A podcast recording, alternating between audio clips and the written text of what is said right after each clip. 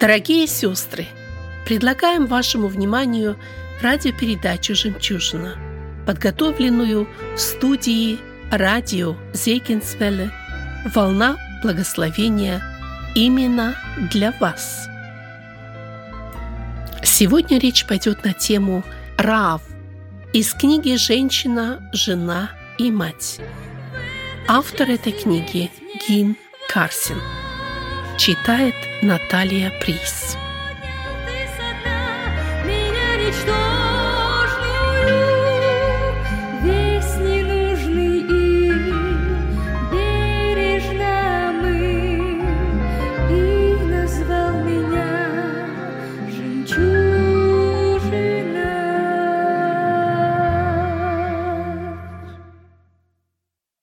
Раав – блудница, спасенная верой.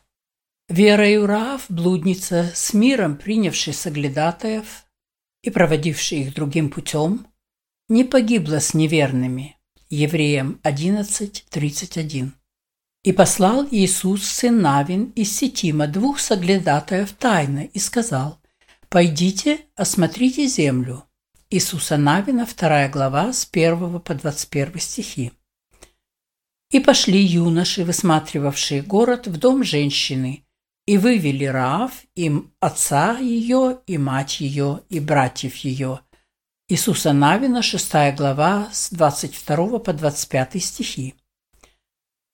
Библия – правдивая книга, и вещи в ней названы своими именами.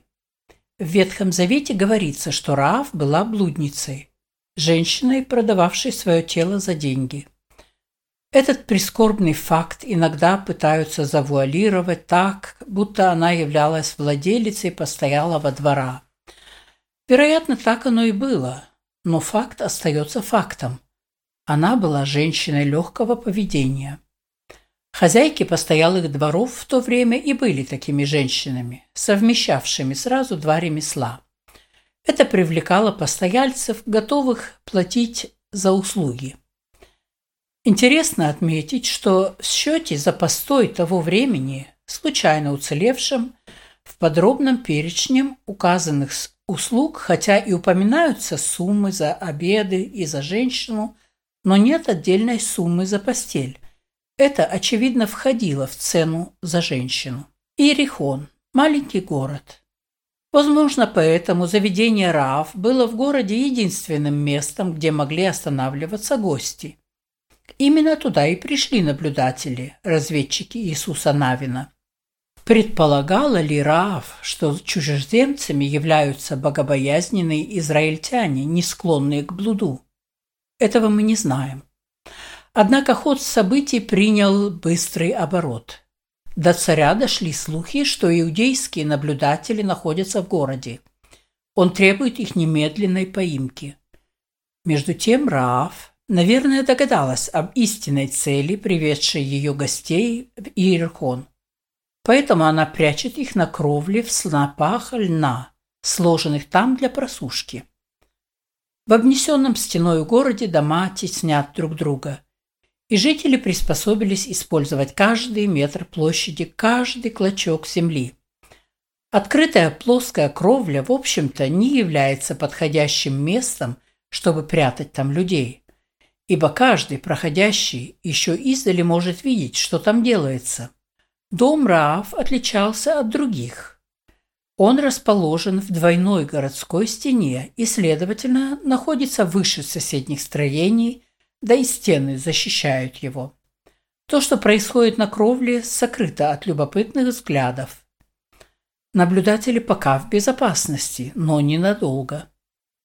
Рав, прибегнув к хитрости, отсылает приспешников царя. В то время, когда они обыскивают окрестности в поисках шпионов, она разговаривает с израильтянами.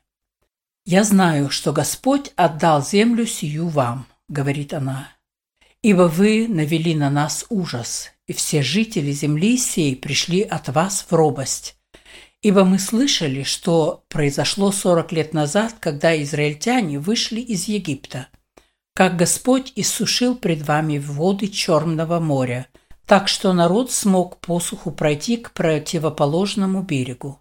Мы также знаем, что произошло недавно здесь, поблизости, на другом берегу Иордана, как два царя амарийских не позволили вам мирно пройти через их пределы – и как дорого им это обошлось. Раф очень хорошо знает, что Господь сделал для своего народа. «Ослабело сердце наше», — говорит она, — «и ни в ком из нас не стало духа против вас, ибо Господь, Бог ваш, есть Бог на небесах вверху и на земле внизу». Она мудрая женщина, которая поступает согласно своему жизненному опыту – она обдуманно подходит к делу и храбро предлагает свой план. А еще она понимает, Бог, который помогает израильтянам, не оставит тех, кто также окажет помощь его народу. Одна услуга стоит другой. Если я спасу вашу жизнь, согласны ли вы тогда, как ответный дар, пощадить мою жизнь и жизнь моей семьи?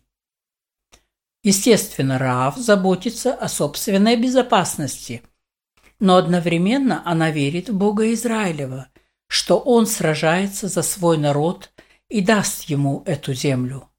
Раав верит, что Бог не предоставит ее народу ни малейшей возможности удержать израильтян за городской стеной. Итак, она поступает по вере своей. «Дайте мне верный знак», – просит она, – «что вы сохраните в живых отца моего и матерь мою, и братьев моих, и сестер моих, и всех, кто есть у, меня, у них». Червленная веревка, привязанная к ее окну, должна стать условным знаком. Некоторые толкователи Библии полагают, что червленная веревка на окне должна была означать позорную профессию Раав. Это, так сказать, ее красный фонарь, поэтому такой знак не должен был вызвать подозрения. Никто не заподозрил бы в этом измены, хотя полностью исключить такую возможность нельзя. Но во всяком случае это означает определенную договоренность. Раав не медлит. Как только иудейские наблюдатели уходят, она сразу же привязывает к своему окну красную веревку. Она должна быть уверенной, что дом ее будет узнанным среди других домов. В очах Божьих хорошо, если люди, даже неверующие, относятся ко всему серьезно. Позднее об этом сказал Иисус, имея в виду своих учеников. Сыны века сего догадливее сынов света в своем роде. Неделю спустя Бог повторяет чудо Черного моря. Вода опять разделяется. Израильтяне посуху переходят Иордан, который в это время от половодья выходит из берегов. В случае, если дом Раав находился на восточной стороне стены, то она могла видеть, как совершилось это чудо. Ведь все происходило непосредственно напротив города Иерихона, расположенного на равнине, откуда хорошо был виден Иордан. Несколько дней спустя Раав увидела израильтян в молчаливой процессии, идущих вдоль городских стен. Ворота крепко заперты. Ни один иудей не может войти. ни один хананей выйти. Время от времени Раав проверяет, действительно ли хорошо видна червленная веревка на ее окне. Ведь от этого зависит ее жизнь. Так проходит шесть дней. Потом наступает седьмой день. Молча, серьезные и торжественные израильтяне снова обходят городские стены. Еще раз и еще раз и еще. Напряжение в городе и за городской стеной возрастает. Горожане ожидают будущности со страхом и трепетом. И только в одном доме царит надежда и уверенность, ибо здесь был заключен союз с народом Божьим. Когда семь священников с семью трубами в седьмой раз обошли город, народ в едином порыве воскликнул по повелению Иисуса Навина. Происходит невероятное. Земля сотрясается, стены, стоявшие веками, обрушиваются, и город внезапно предстает как на ладони. «Верою пали стены ерехонские», говорится в послании к евреям. Но благодаря этой же вере часть стены уцелела и осталась стоять. Фундамент дома Раав держится прочно.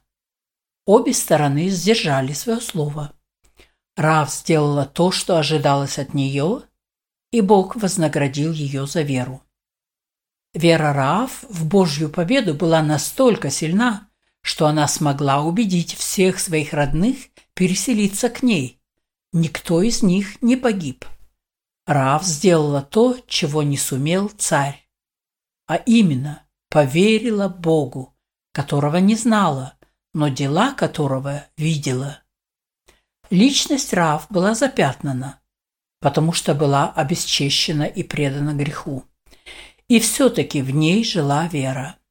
Вера Раав была достаточно велика, чтобы взять верх над грехом и пороком и чтобы заставить Раав поступать по ее вере.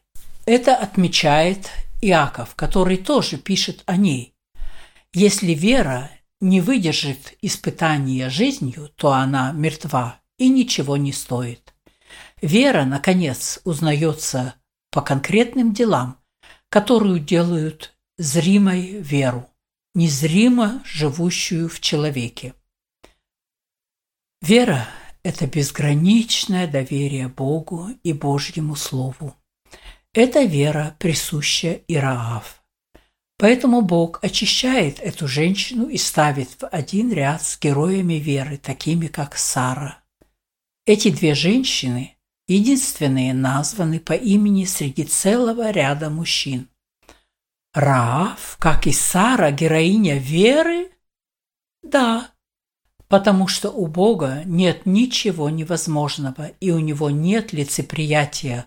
Он оправдывает грешников. Этим история Раав не заканчивается. С падением Иерихона она только начинается. Найдя смысл и содержание жизни, а именно Бога, она может теперь начать все заново. Больше ничего не слышно о старом ремесле. Она становится благопристойной хозяйкой дома. После того, как ее язычницу приняли в иудейском народе, она выходит замуж за израильтянина Салмона и становится матерью. Если давать ей оценку как матери благочестивого и умного Ваоза, мужа Руфи, то можно сказать, что свой экзамен она сдала на отлично. Руфь является прабабушкой царя Давида. И благодаря этому Раав входит в равнословную Иисуса Христа. И в этом состоит ее преимущество перед любой иудейской женщиной. Через веру какие широкие и прекрасные горизонты открываются перед человеком, взирающего на жизнь через веру.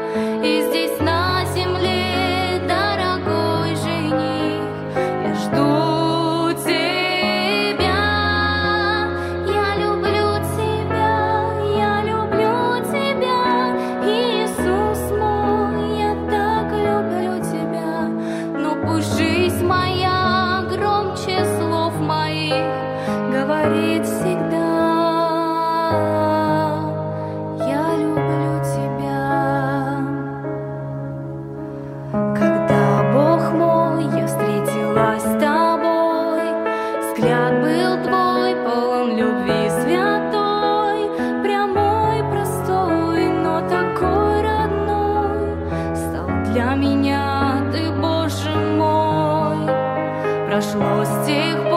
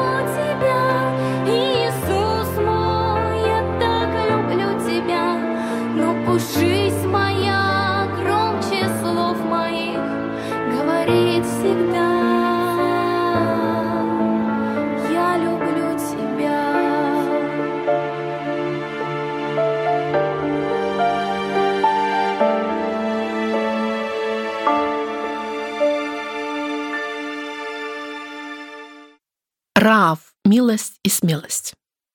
Разведчиков Иисус послал, двоих ребят к Иерихону, разведать все им приказал и состояние их трона.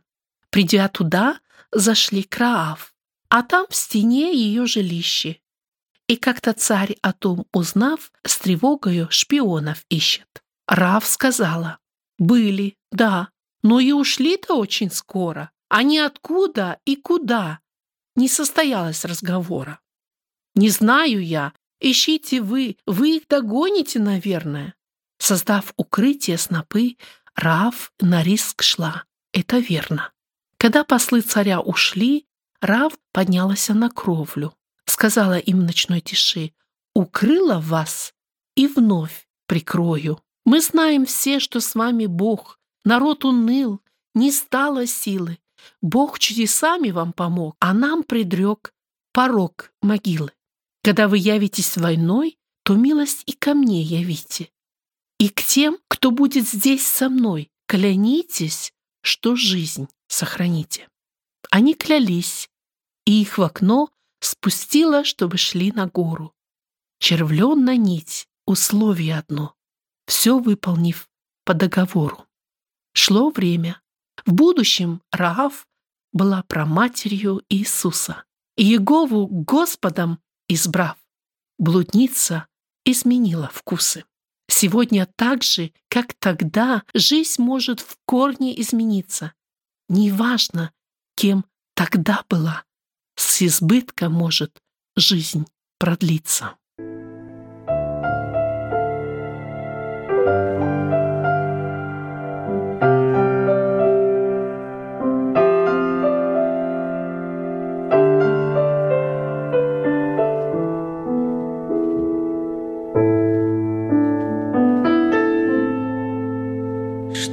Жизни моей не случилось, чем бы враг меня не соблазнял, пусть всегда будет на первом месте слово то, что ты сказал. Мира в сердце не дадут мне успехи,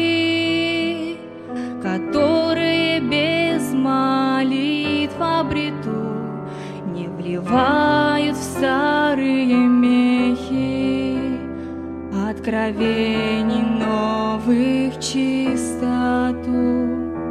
Будь центром во всем, началом, концом, основанием и завершением.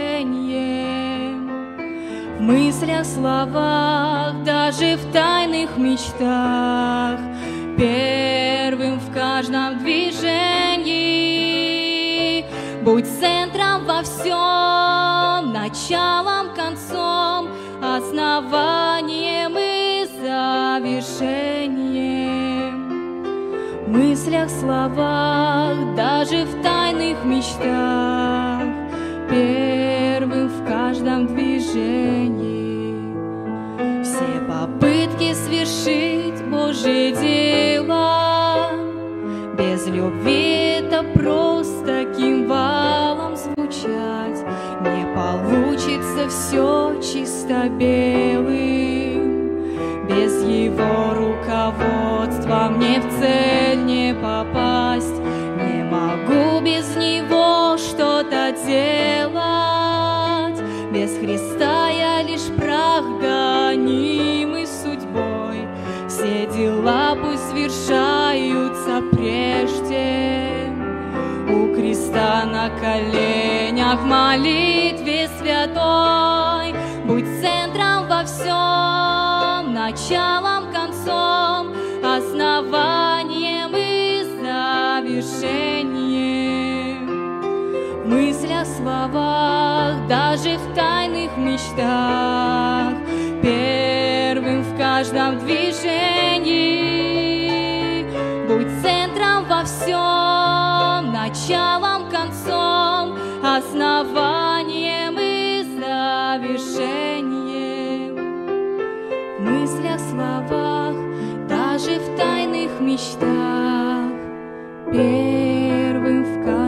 Каждом движении. Сибирская самарянка. Она мечтала об обычном женском счастье – муж, дети, дом.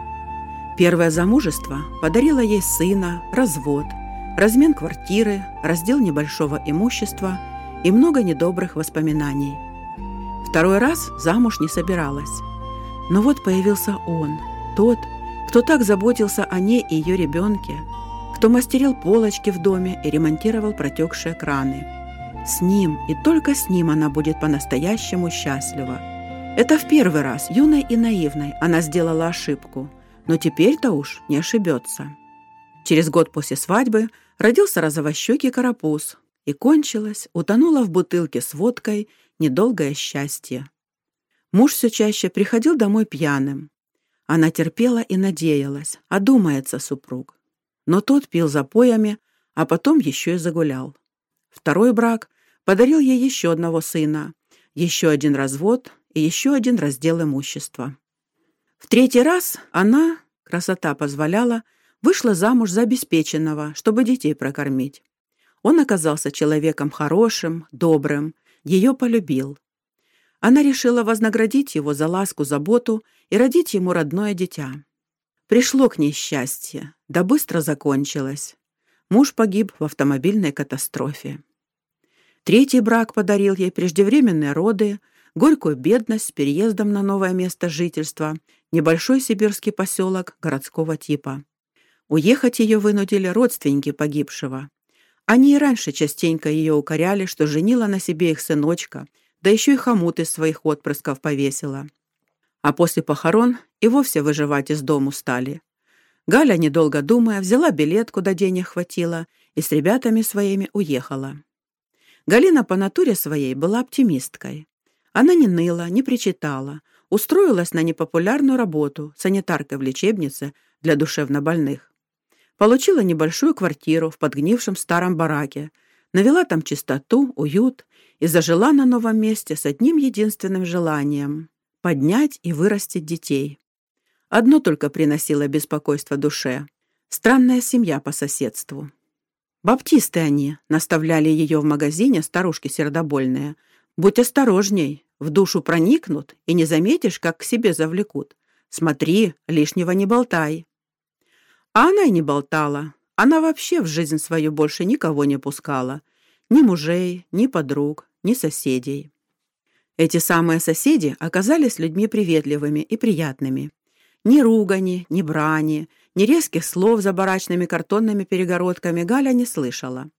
Не было плача и шума, хотя семья была многодетной. Только красивые песни, незнакомые ей, вечерами заполняли соседскую квартиру и проникали за перегородку к Галине в комнату.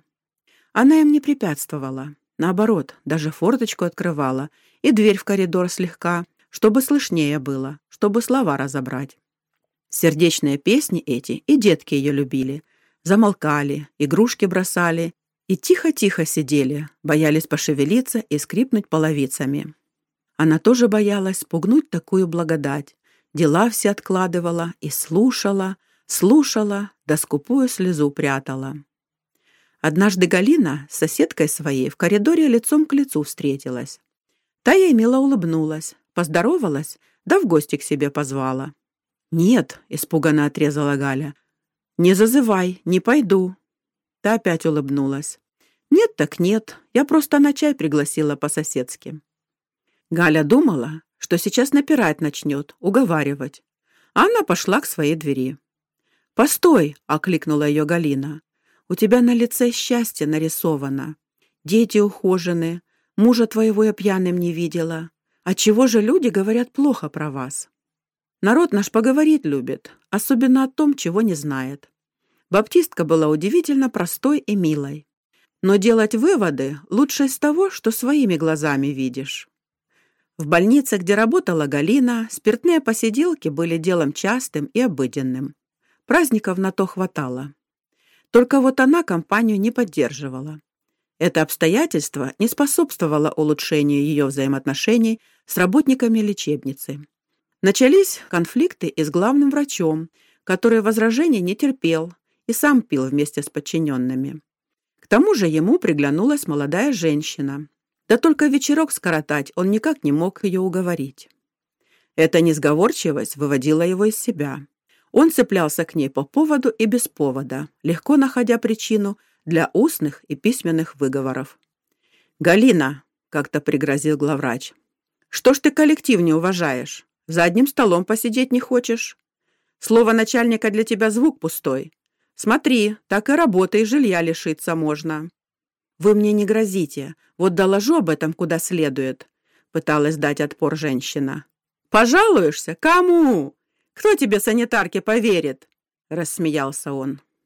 «И правда, кому жаловаться, кого о помощи просить, кому я поломойка нужна?» Весь вечер гнала тягостные мысли Галя. Она варила, кормила и укладывала детей, терзаясь этими вопросами. И только когда сыночки уснули, дала волю слезам, приглушая подушкой всхлипывание. В комнату снова проник тихий звук стройного пения. Галя вытерла слезы, открыла дверь в коридор и стала прислушиваться. Слова было трудно разобрать. Тогда она, стараясь не скрипеть половицами, прокралась к соседской двери и, приоткрыв ее, стала ловить драгоценные слова. «Если лилию Бог любит и заботится о ней, разве Он тебя погубит, позабыв в нужде твоей?» На сердце стало как-то спокойно и тихо. Вернувшись в свою комнату, она легла в теплую постель и уснула. Утром Галине объявили очередной выговор, и она поняла, что ей придется либо договориться с начальником, либо проститься с работой и ведомственным жильем. Осень в Сибири красивая, морозная и скорая. За нею сразу зима поспешает, суетится. Метелями стелет землю стуженную, снежным покрывалом закутывает. Лютую зиму зверье боится, по берлогам и норам прячется. Человеку тоже дом с печкой нужен, да запас съестного, чтобы до весны дожить. Куда ж Галке податься с малыми детьми на руках, если с работы из квартиры погонят?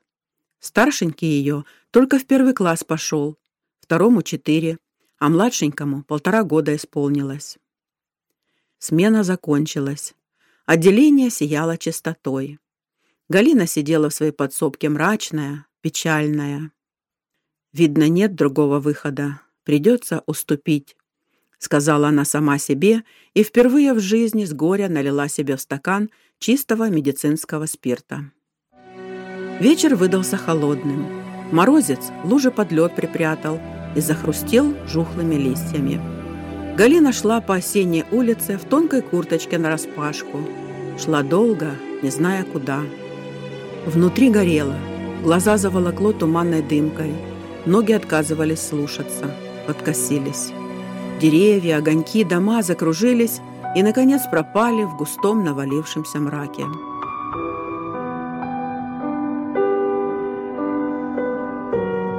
Было совсем уже поздно, а мама домой не пришла. Полуторагодовалый Павлуша раскричался, заплакал и средний. Старший уговаривал их не реветь, но мама все не шла и не шла, и он тоже расплакался. Детский плач разбудил соседей – так впервые на пороге Галкиной квартиры появилась баптистка. «Тетенька», — хныкал старший, — «нам страшно без мамы, а мы вместе ее подождем». Соседка привела детей в свою квартиру. В квартире баптистов было тесно, но чисто. Как они помещались с семью детьми в двух маленьких комнатках, было загадкой. А теперь еще народу прибавилось. Но тетенька и все остальные оказались добрыми, не жадными. Вечером вся семья собралась на совершенно незнакомое соседским детям мероприятие – на молитву. И на этой самой молитве все как один, от мала до велика, просили Бога сохранить и найти потерявшуюся женщину. Уже снег покрасил улицу в белый цвет. Зима снежная, лютая, ледяная завладела Сибирью. А мама все не приходила. Однажды за перегородкой шаги послышались, и разговор какой-то. Старшенький Галин первым его услыхал и бегом к родной квартире с криком «Мама! Мамочка!». Баптистка за ним следом побежала. А там люди чужие. «Уже второй месяц на работе не появляется», — возмущались они. «А раз не работает, пусть жилье освобождает». «Подождите», — вмешалась в разговор соседка. «Вы кто будете и как попали сюда?» «Понимаете», — уважительно заговорил мужчина лет пятидесяти, «мы из правкома. Нам сигнал поступил о злостных прогулах и нарушениях трудовой дисциплины. Вот мы и пришли у хозяйки узнать, почему прогуливает. Постучали? Никто не открыл. А дверь сама подалась. Хозяйки нет, вопрос задавать некому. Придется в другой раз зайти». Мальчик от чужаков за тетенькой соседкой спрятался и на всякий случай схватился за юбку. Гости непрошенные затылки почесали и разошлись. В большой светлой палате в коме лежала неподвижная красивая женщина. Привез ее водитель КамАЗа. Подобрал на морозной улице за городом в пяти с хвостиком километрах. Видя ее беспамятство, отвез в областной центр. Понятно, что там врачи получше, больницы побогаче, да и сам он спешил. Документов при ней никаких не было. В истории болезни написали только диагноз – двухсторонняя крупозная пневмония. Подключили приборы. Они работали ровно, в одном ритме, стучали чечетку жизни уже вторую неделю. Больная спала беззаботно и долго. Сны были туманные, обрывистые. Вроде как жажда ее сильно мучила, пить до смерти хотелось, а вода кругом грязная, мутная, затхлая, противная. Вот она все чистой воды искала, да никак найти не могла. Шла и бежала то к канавам, то к болотине, совсем выдохлась, устала. Упала, а впереди ручей. Чистый, игривый родничок. Она обрадовалась. «Вода! Вода!» Приборы задергались. Медсестра позвала врача. Они всем реанимационным составом засуетились вокруг безымянной пациентки, и к их большому облегчению она, наконец, открыла глаза.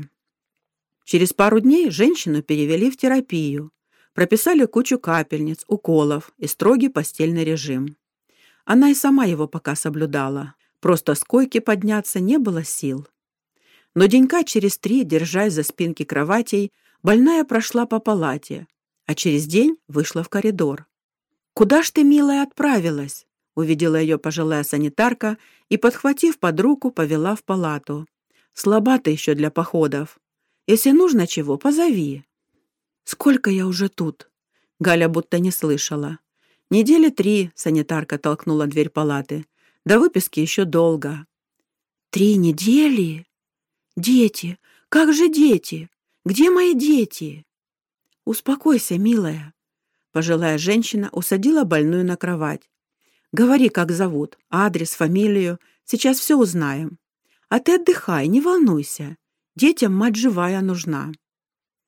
Вечером тетя Дуся, так санитарку звали, заглянула в Галину палату, на кровать присела к ней и говорит, «Дети твои живы и здоровы, их нет ни в моргах, ни в больницах. Где они? Где?» На Галиных глазах слезы заблестели. «Где голчата мои?» «Этого пока не могу тебе сказать. Но теперь чего переживать? Живы, здоровы, найдутся». «Ах, это тетя Дуся! Замечательная тетя Дуся! Добрые вести приносит!» Галя рассказала ей о сыновьях. Какие они у нее хорошие, как она их любит, как она каждого ждала, как последнего чуть не потеряла. Словом, все свои жизненные события, начиная с первого замужества. Рассказ получился долгим и очень утомил совсем еще слабую женщину. «Теперь будешь спать хорошо, без тревог». Санитарка поправила подушки, помогла больной лечь, укрыла ее. Сон — первое лекарство, так что спи, сибирская самарянка. Самарянка? Твоя судьба очень похожа с судьбой одной женщины из Самарии. Потом расскажу, спи». На другой день санитарка после уборки заглянула в Галкину палату. Их разговор снова затянулся. Тетя Дуся поведала Гале обещанную историю. Рассказала, что народ самарийский скверным был, другие люди с ним не сообщались. А эта самарянка была еще и падшей женщиной, мужей меняла. Таких вообще презирали. Однажды у колодца, презренную и всеми ненавидимую, встретил один человек особенный человек. Воды попросил, поговорил с нею, рассказал, хотя впервые ее видел, о ее жизни. И она в нем Бога узнала. «Тетя Дуся», — прервала Галя рассказ, — «ты что, в Бога веришь?» «Верю, милая. Вот смотрю на тебя и еще больше верю. Кто тебе жизнь сохранил?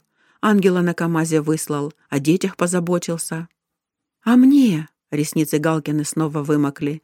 Мне как Бога узнать?»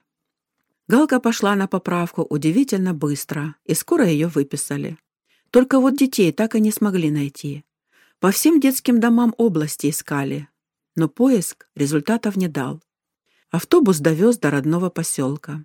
Женщина отряхнула снег с теплого тети Дусиного тулупа и валенок и взошла на родной порог. Дома было тихо, нетоплено, тоскливо. Галя посмотрела на кроватку младшенького, на игрушки, разбросанные на полу.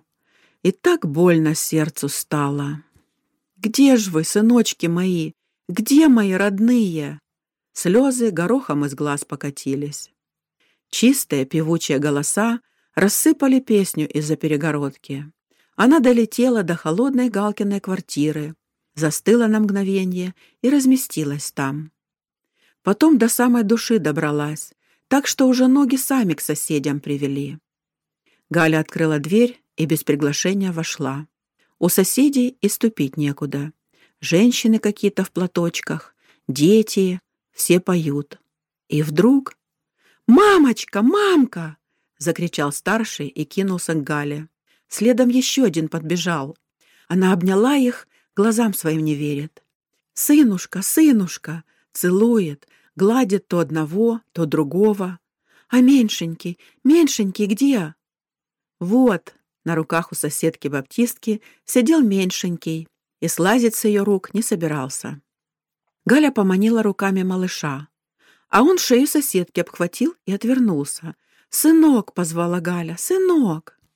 Тот обернулся, поглядел на маму и вроде ручки потянул к ней. Но тут же снова к соседке прижался, а потом раскинул ручонки и обнял маму и тетеньку. Радости не было конца. В этот вечер Галя впервые в своей жизни помолилась. Потом женщины в платочках засобирались. «Повезло тебе», — сказала одна из них Галине, «что добрая самарянка на пути твоем встретилась». «Самарянка-грешница — это я, а она святая». Галину уволили по статье за прогулы на третий же день. Но уже через неделю на руководителя поступила анонимная жалоба, и после проверки его деятельности он и сам был уволен. Место работы и квартира остались за Галей – Бог хранит и благословляет по сей день сибирскую самарянку.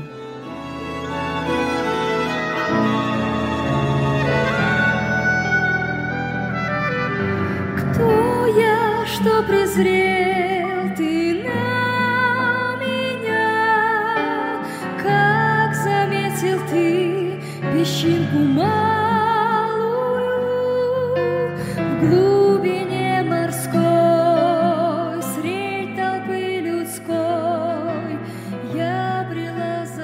Уважаемые сестры, на сегодня мы прощаемся с вами. Желаем обильных Божьих благословений. Вы слушали радио Зейгенсвелле «Волна благословения», программа «Жемчужина». Мы будем очень благодарны, если вы поделитесь с нами вашими услышанными молитвами или о чудесном Божьем водительстве в вашей жизни. Позвоните нам по телефону 0049 5 231 500 59 88. По этому же номеру вы можете прислать WhatsApp сообщение. Сообщение можно прислать и по Telegram. Доступ через контакт Зегенсвелля. До новой встречи в эфире. И назвал меня жемчужина.